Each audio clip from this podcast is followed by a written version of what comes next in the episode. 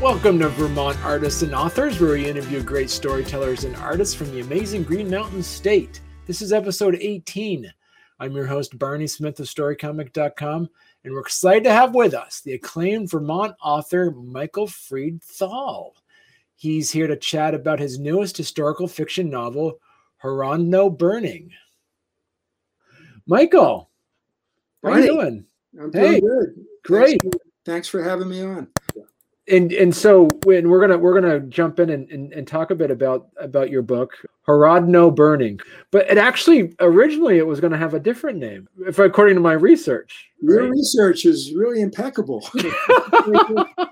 the Horodno Bookshop lady, correct? Well, actually, for a long time it was called Garfinkel Spirits. Right. That's the name of the uh, vodka distillery in the uh, in the book.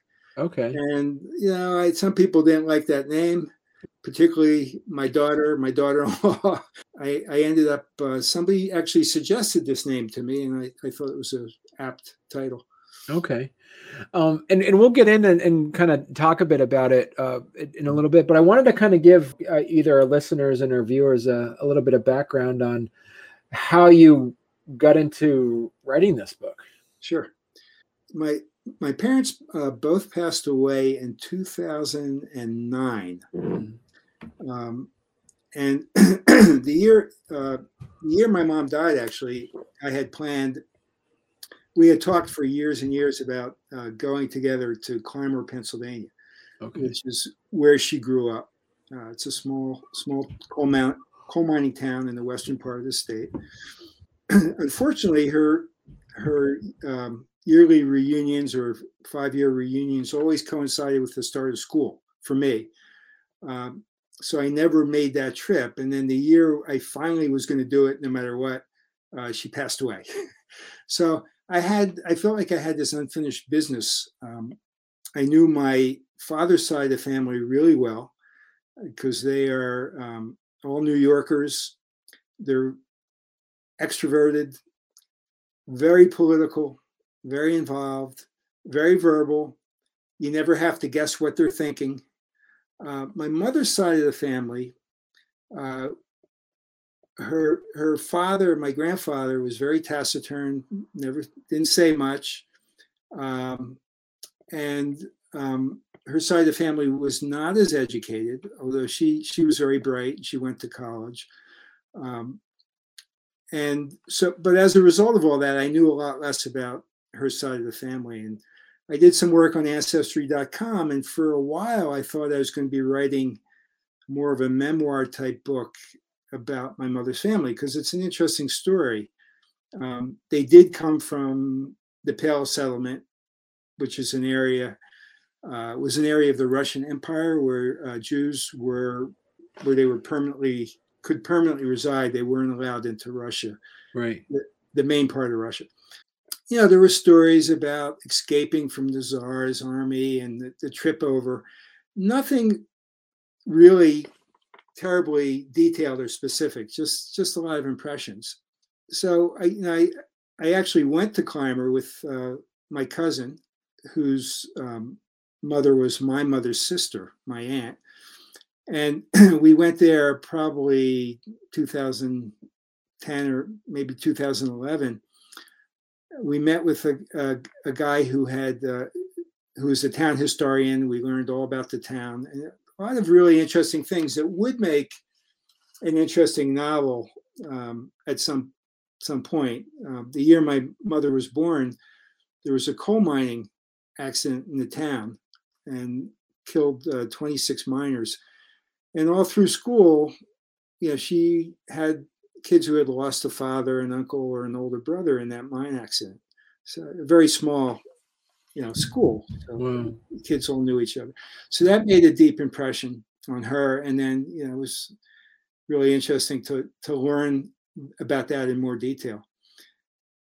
So as I, I started to write some stories, it was also sort of a way of work. I was very close to my parents, so sort of a writing is a great way to sort of work out grief and you know be able to move on and come to some understanding and i found out through that process that I'm a much better storyteller and a fiction writer than I am sort of a documentarian of, you know, exact. Uh, this happened on this date. This happened on that date. That type of thing. Um, so I decided to turn it into a novel uh, and dedicate it to my parents, which freed me up um, to kind of go where I needed to go to tell a really good story. And I some of those um, fragments uh, that I learned about my mother and certainly my father's side of the family as well, the, particularly the political activism on his side of the family, they found their way into the book. How long did it take you to write this book? Um, it's interesting you ask. I today I was cleaning out the study, uh, and I came across. Uh, I had been a member of the Burlington Writers Workshop, um, which is a group in in Burlington of of uh, of writers who share their work and get feedback from other writers. Um, and that had been very foundational for me to get started. Uh, and I, I, was going through uh, a number of the things I had written from like 2013. And even as 2013, I was still toying with the memoir genre. So I would say 2014, I, I made a firm decision I was going to write a novel. Uh, so here we are seven years later talked about your style like did you take time out of every day or was it more of like as time as you had free time or how structured or how loose were you on setting that up i'd say uh, yeah i was working a lot um, particularly in the mornings and it would vary. I mean i i spent a week one summer in the vermont studio school and i was probably working 16 hours a day. I got you know a good chunk of the novel written in that week.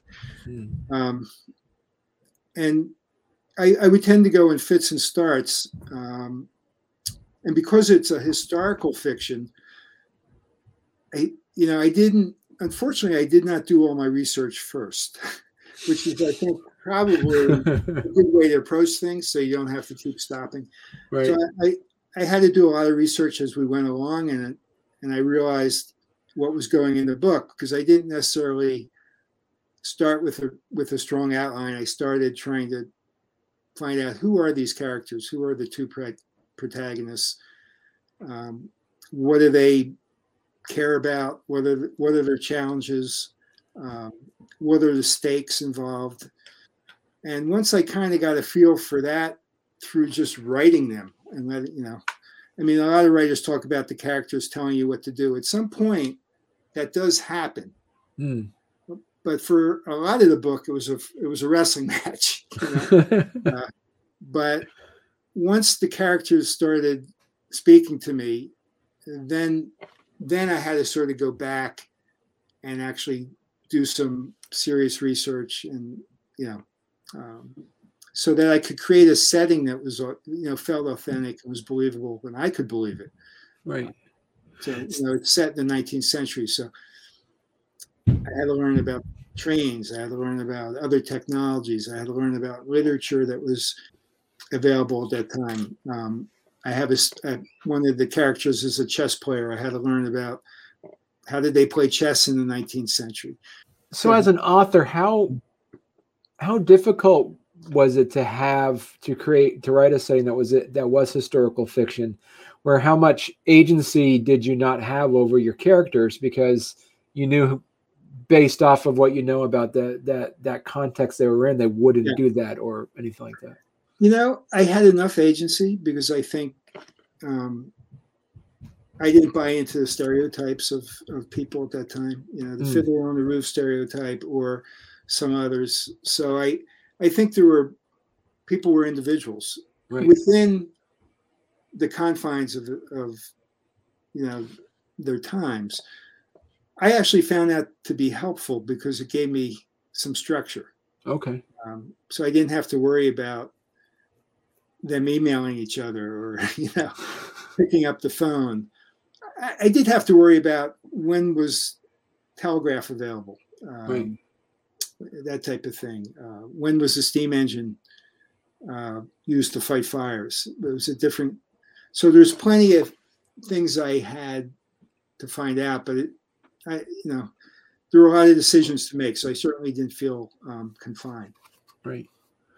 Um, and as you said, it kind of it takes place in the 19th century.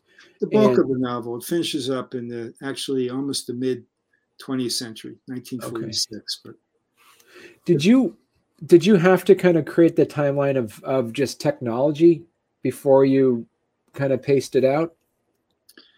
Um, it would have been smart if I had done it. um, but you know, I would bump up. I mean, I probably wrote the book in three years, and I spent four years editing. So, you know, and um, well, a year and a half of that was actually the publishing process, but there were probably two and a half years of uh, page by page. What are all the details here that really need to be flushed out? Um, right. So it wasn't a very efficient way to approach it.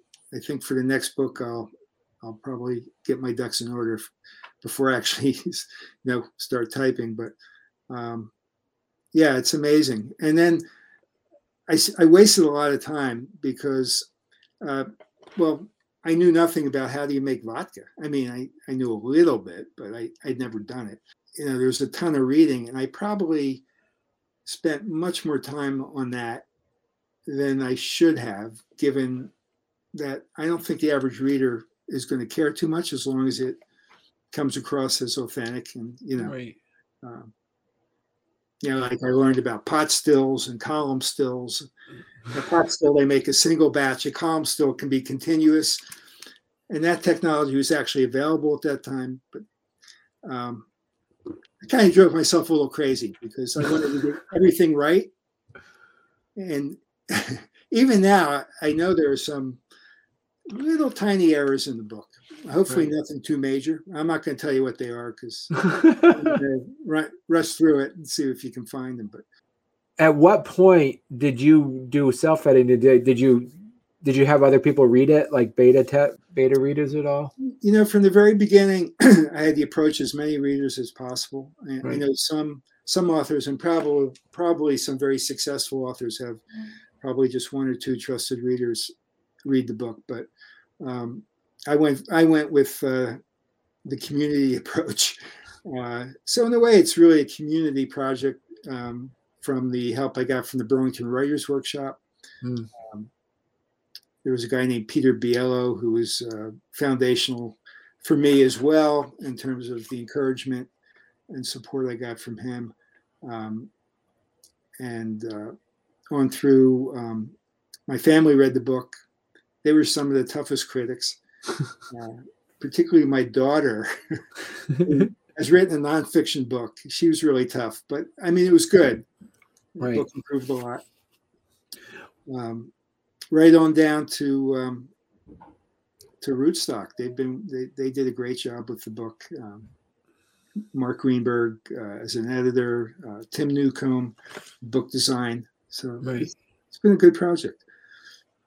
And and so what what were some of the things that that were really special you loved about the book that you had overwhelming feedback to say this needs to get out. It doesn't make any sense or anything like that?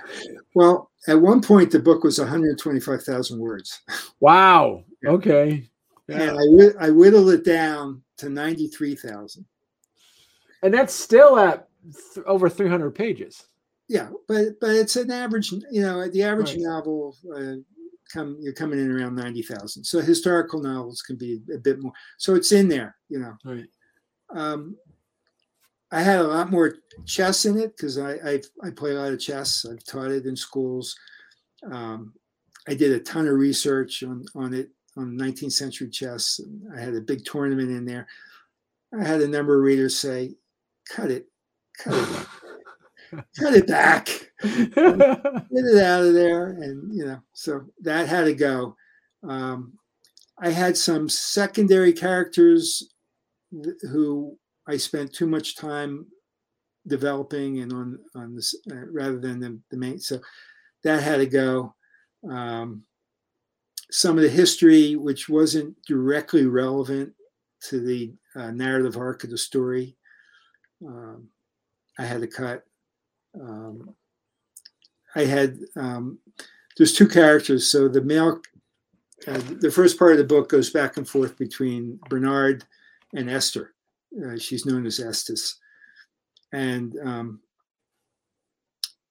Bernard Bernard's uh, religious, she's not. But a big his parts had a lot of the scenes were in in school. Mm. Schools were called uh, hater headers haters at that time, um, and a lot of that had to go. Um, so you know, when I was all done, it was pretty streamlined, um, but it's a bit painful. Right. I think they uh, cutting your your your loved ones or whatever you know out of the book. It's a much better book for Right. for doing that. And do you it, and, and and because of that, is there anything that you were able to you cut out that you kind of set aside and say, all right, I'm gonna try to add this to my next story? Um, you know, I think if I could, I would, but Yeah. you know, I don't know. The next story probably is not going to have any chess in it. Uh, I don't think there'll be any religious Jews in the next story. right. And so, so give people a bit of a synopsis, the kind of a, a back of the book synopsis of uh, Okay. of, of uh, Horodno burning. It's a story about um, a Jewish couple, uh, as I said, Bernard and Estes, and she's a voracious reader, um, a feminist before her time. Uh, she's influenced by her own mother.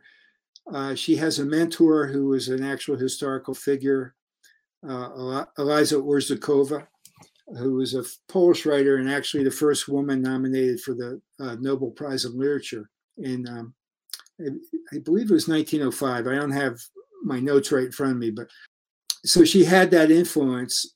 You know, she she was she spent she she was lonely. She she didn't have friends as a child. She she also was crippled in one foot, which which hampered her a bit.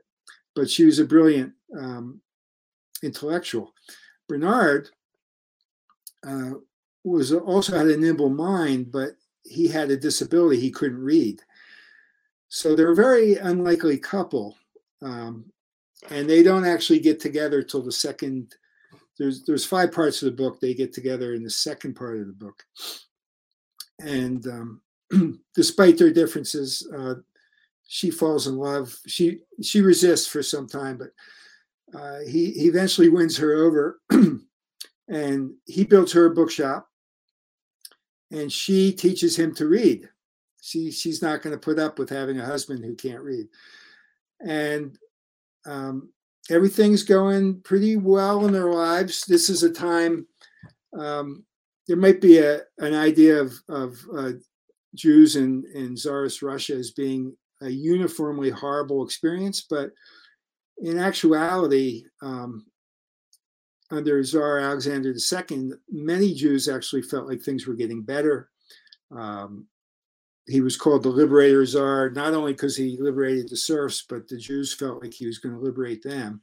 He never quite did that but he did um, give them much more freedom of movement. Uh, many more um, jewish uh, students could go to college uh, university um, so it was moving in the right direction and then um, you know he because he allowed some freedom, there was still so much repression. I think the earlier czars, there was so much repression that nobody could even think about rebellion. But once, uh, it's funny the way once the um, autocrat lets up on the gas pedal a little bit and allows some freedom, people realize what they've uh, been missing. And so there was a big tide of revolutionary uh, groups and movements in Russia. And they made numerous attempts on the czar's life. I, I, mean, that would make quite a novel itself. Uh, there were at least five. They blew up uh, a, a, room under his dining room, but he just missing him. He had been late to dinner. They blew up. They thought they were blowing up his train, but they targeted the wrong train. They a fire a pistol misfired at point blank range.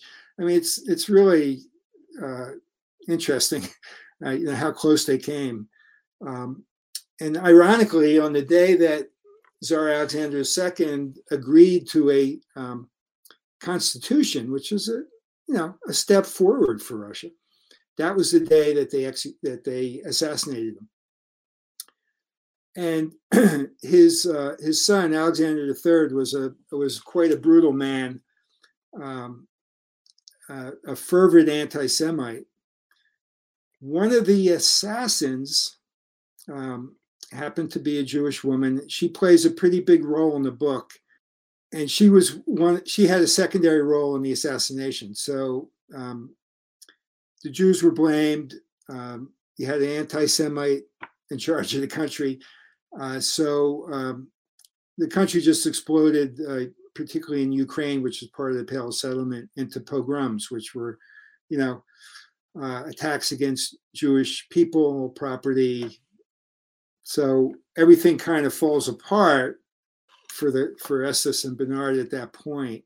Estes is is uh, being questioned because of a relationship with Gessie Gelfman as the historical figure. Hmm. Um, who was uh, involved in the assassination of, of the czar. So she's under surveillance. She's being questioned, and Bernard takes off on a rescue mission to where to the epicenter where the pogroms are taking place to bring back Estes's aunt. Was there anything about the book as you were writing it that you were surprised that was happening? Well, you, you know, I didn't necessarily know where I was going to go with it. There, are, there, there was a big surprise towards the end. I guess I I was surprised at that things weren't as you, you know. I always thought my uh, ancestors came from Tsarist Russia. They escaping pogroms and you know horrible and uh, the conscription of children and all that stuff happened, but sort of like before and after Alexander II. Right. I, I will say, towards the end of his reign, as the revolutionary activity picked up, the repression also picked up. They kind of went hand in hand at that point. Hmm. But once you let, once people sense, you know, freedom's possible, they they have less tolerance for for uh, autocracy. Did you so as you're writing this because you know you also have a you, you also have a history in education? Was there anything in there where you're going to say I need to let people know about this? This is an historical. This is this is a, a piece of history that I want to make sure people are aware of. Um, the pogrom in the book um, takes place in a town called Balta, and uh, it was based on a real real events. Mm. Um, I did a lot of reading on that, and I tried to make that as authentic. I tried to make everything authentic, but this one I wanted to add some details that might be tough for people to read. Right. Uh, but I wanted to make it real. Right. So you know, so uh, nobody will come away not knowing what a pogrom was. I mean, I learned a tremendous amount. I mean, part of the fun of writing historical novels, I feel like I, I am now an amateur expert on the time period. Right? I stress amateur because you know there are people who uh, spend their lives on this this time period and they, they know a lot, a lot right. of stuff. And um, I had to learn it sort of on the fly. But. Right. And so this being like your uh, the, as your your first published work, and as you said, you wanted to tell the story. What did you learn about telling stories that you didn't know before you wanted to tell the story? You know, I don't know if it was new learning, but it was certainly reinforced. There has to be something at stake. Mm. If nothing's at stake, why would I care to read it? Right. right? So in this case, there's a lot at stake. There's freedom. Um, there's life. Um, you know, um, there's a continuation of the family, uh, and I also um, I think when I my, some of my earlier drafts uh, were a little too rosy in terms of the characters, um, the characterizations. Mm. Um, so I added to the, you know, I, they became more human. Right and to be human, you know flaws are what make us human in, in a way. If we didn't have flaws we'd be machines right? Right. Yeah. So I, I, think that's important uh, to bring those characters to life. And so i had a i mean they had they sort of had natural flaws like bernard couldn't read estes uh, had you know uh, was lame in one foot. But uh, the type of flaw i had to create was more like a uh, weakness. It might have been a temporary weakness that they had overcome, but something that they did that they were ashamed of allowed some growth, not just in the external political world, but also internally. Did you have any inspirations of historical parts of your family, but anybody that you know, like presently, that you picked out some things? Just like I like that personality quirk. I'm going to add that in. I have a lot of little fragments. You hmm. know, uh, we have a lot of friends, and I think certain mannerisms find their way into the book, not as whole people, but certain behaviors. Um, something my daughter said when she was a little little girl found its way into the book. Um, there's a building scene in in, in the book uh, where they're building the bookstore, and I helped my son build his house, and my father helped me build my house. So certainly, I think some of that spirit and camaraderie that we felt is also in that particular scene. I mean, I, I think the, the saying write what you know is way overdone because if you just wrote what you know, you know, there'd be no nothing new coming out right. of the world. So um, I think you can learn. Um, knowledge isn't finite, so you, I think you can write anything, but you have to have a feel for it. Right. But that writing what you know, I, I think, you know, being the observer of people, I think that helps because you right. can put the trade here, here, and and you know, kind of you have to create a personality that holds together. But going back to the the timeline of your process is like so you put together. It says it, it took a few years to write it, took more years to get it edited. At what point did you say, "I think I want to get this published"? Yeah. How did that process go?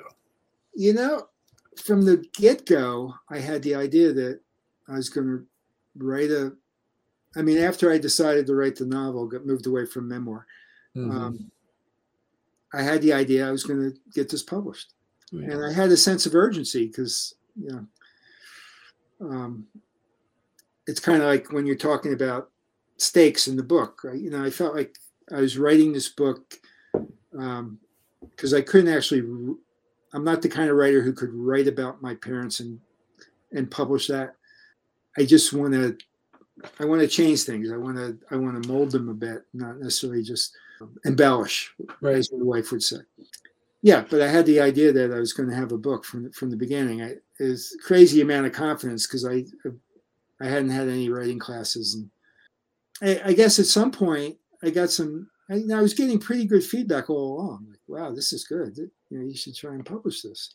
It picked up momentum as I went along what would you give uh, um, advice to writers who are who are like maybe at that that stage you were a few years ago where you're like all right i got something i have it here um, but i'm is there a sense of fear of i don't want to let this out into the world at the same time well it's definitely once the book is released it it, it feels like a release mm. but also a loss of control. Right. Um, and rootstock publishing was fantastic because i was not an easy author to work with. I, mean, I don't know that there are easy authors but i mean i was very particular and um, we had some you know we had some tension along the way but they were wonderful. We worked it out and as a result you know I, it's a better book because of because of um, that process i would tell writers to make sure that they've done a lot of that before they get to the point of publishing that they've had people read their work. Um, you know, good writers read their work and give them right. Um, yeah, and and you know, and if they don't have somebody that they feel they can really count on as a single voice or single feedback, then have a lot of people read it and kind of take the synthesis of what you hear on that. And I, I certainly took that approach. Mm. Um, so I have to I have to thank you know I mean I probably had 20 25 30 people read parts of the book and probably 15 people read all the book and it made the book so much better right because when you're writing it you're so close to it i was so close to it that i didn't see it the way somebody who hasn't lived it for you know four years would see right. And what, what was some of the things once you kind of handed over to Rootstock? What were some of the feedback they they gave you that was brand new to what you heard from friends and family? The editor was very very good at pointing out a metaphor that may not have been completely spot on. Mm. Um, kind of like the like when you when you build something in a room and you make a complete mess and then somebody comes along and tells you you know you got to clean this up. And it was kind of a little bit like that. Like i had a pretty i think it was a, a good book when it went to root, rootstock but it certainly was in a more raw shape than it is as a published book. And i, I credit um, the editor the designer um, stephen and samantha for Mm. for that process um, when i first went to them i didn't have a glossary I had resisted that. I had heard that from a number of readers, and for some reason, I was kind of stubborn about that. Because I've read books that have, you know, a lot of Spanish in, and they don't they don't do glossary. Um, and I thought eh, you can get most of it from context. I mean, there's quite a, maybe a hundred Yiddish words, some Russian words, but uh, I guess if you hear things enough times, you know, sometimes you, you say, okay. so I heard it one more time from uh, the editor, and I so I put a glossary in. I we added the maps. Tim Newcomb, who uh, does cartoons for seven days, uh, did a really wonderful job on on four maps in the book. We added a historical timeline. I think all those things made the book stronger more of an educational tool as well as a entertainment. You know, if people do read it, I'd, I'd love for them to go on to Goodreads and Amazon. Want to support um, our independent bookstores? That's where I, I try and buy my books. Um, but a lot of people do shop on Amazon, and they and if they see a book that has no reviews, that's not very helpful. So um, Right. people read it, and they could write a review on Amazon and Goodreads. That'd be great.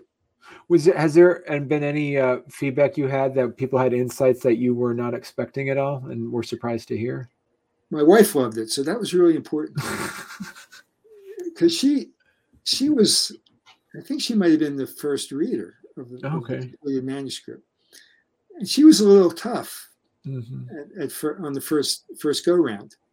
I mean, she had positive things to say, but she also she's a straight shooter, and she she let me know some things that uh, she thought could be improved. Right. And this time, she she loved it. But what else could she say? Because I can't change it at this Yeah. point. So she had to say that, but hopefully, I know she meant it because she's an extremely honest person. Did you make the decision? Did you shop around and you kind of settled on rootstock, or was it rootstock from the beginning? um, no, it wasn't rootstock from the beginning. Um, I started out trying uh, trying to find a, an agent. Okay. Everybody had told me, well, if you want to get a big publisher, you need to have an agent. So I probably sent out about 100 letters to agents. um, I'd say most were, didn't reply. Mm. Um, I got a few nice responses back. We like it, but it's not quite right for us. I, I mean, I know people have spent five years trying to get a book out, Mm. and it's sitting in the closet somewhere. And I, I wasn't going to do that. I gave myself six months. I did get maybe three contract offers, uh, fourth maybe, um, but they weren't quite right. Um, I looked around and I said, "Wow, there's a publisher right in Montpelier, Vermont. Who knew?" Uh, you know, rootstock. And um, I spoke with Stephen. I uh, McArthur. I got a good vibe. Um, I actually spoke with four or five of the authors that they carry, and they all had good things to say. Um, I like the types of books they're putting out. They, they put out books that, you know, say something about the world we live in and offers some some hope. You Right. know, uh, Yeah. so I felt good about being part of that, and uh, it's worked out really well.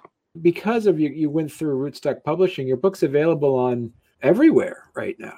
Yeah, the difference with with rootstock and let's say a big publisher is is you know, the big publisher is going to get the books into bookstores across the country because they have the name and smaller publish independent publishers like rootstock are going to um, have it's more of a print on demand process Right. so it relying more on the author's social media rootstock social media um, word of mouth getting reviews out there um, and then it can be ordered, like you say, just about anywhere. Um, but probably you're not going to walk into a big bookstore in New York City and see the book there unless I can unless I take some down. and so for authors that are being listening to this is like you, you know they're saying you know michael you get great reviews how'd you get something on the kirkus is that something that rootstock helped you out with or is that something that yeah rootstock has been very helpful with that okay you know I, I i avoided social media most of my life i just i mean i probably got a facebook account I don't know when I. You probably know. You did your research. I don't know. Maybe it was three years ago, but I, I just have never been drawn to going on. Right. Um, but through this process, you know, they they recommended I, I get a Twitter account, an Instagram account, and Facebook account, and I, I do have a website. Right. Yeah. Which is nice. I can when I contact the library, I can tell them to go to the website, learn about me, learn about the book. Congrat, like I said, congratulations on releasing your book. That's that that's fantastic, and people can kind of go to michaelfreedthall.com. This is where they can. Yeah, they can learn more about the, the process, about the, the story, a little bit about me. Yeah. Yeah. Yeah. Cool. Excellent. Well, Michael, thanks again. Thank you so much. And and you, are going to have to come back when when your second book comes out. I will in 11 months. Or, uh. 11 months from January. okay. Barney, it was great talking to you. you. Yeah, it was great talking to you too. Enjoyed it.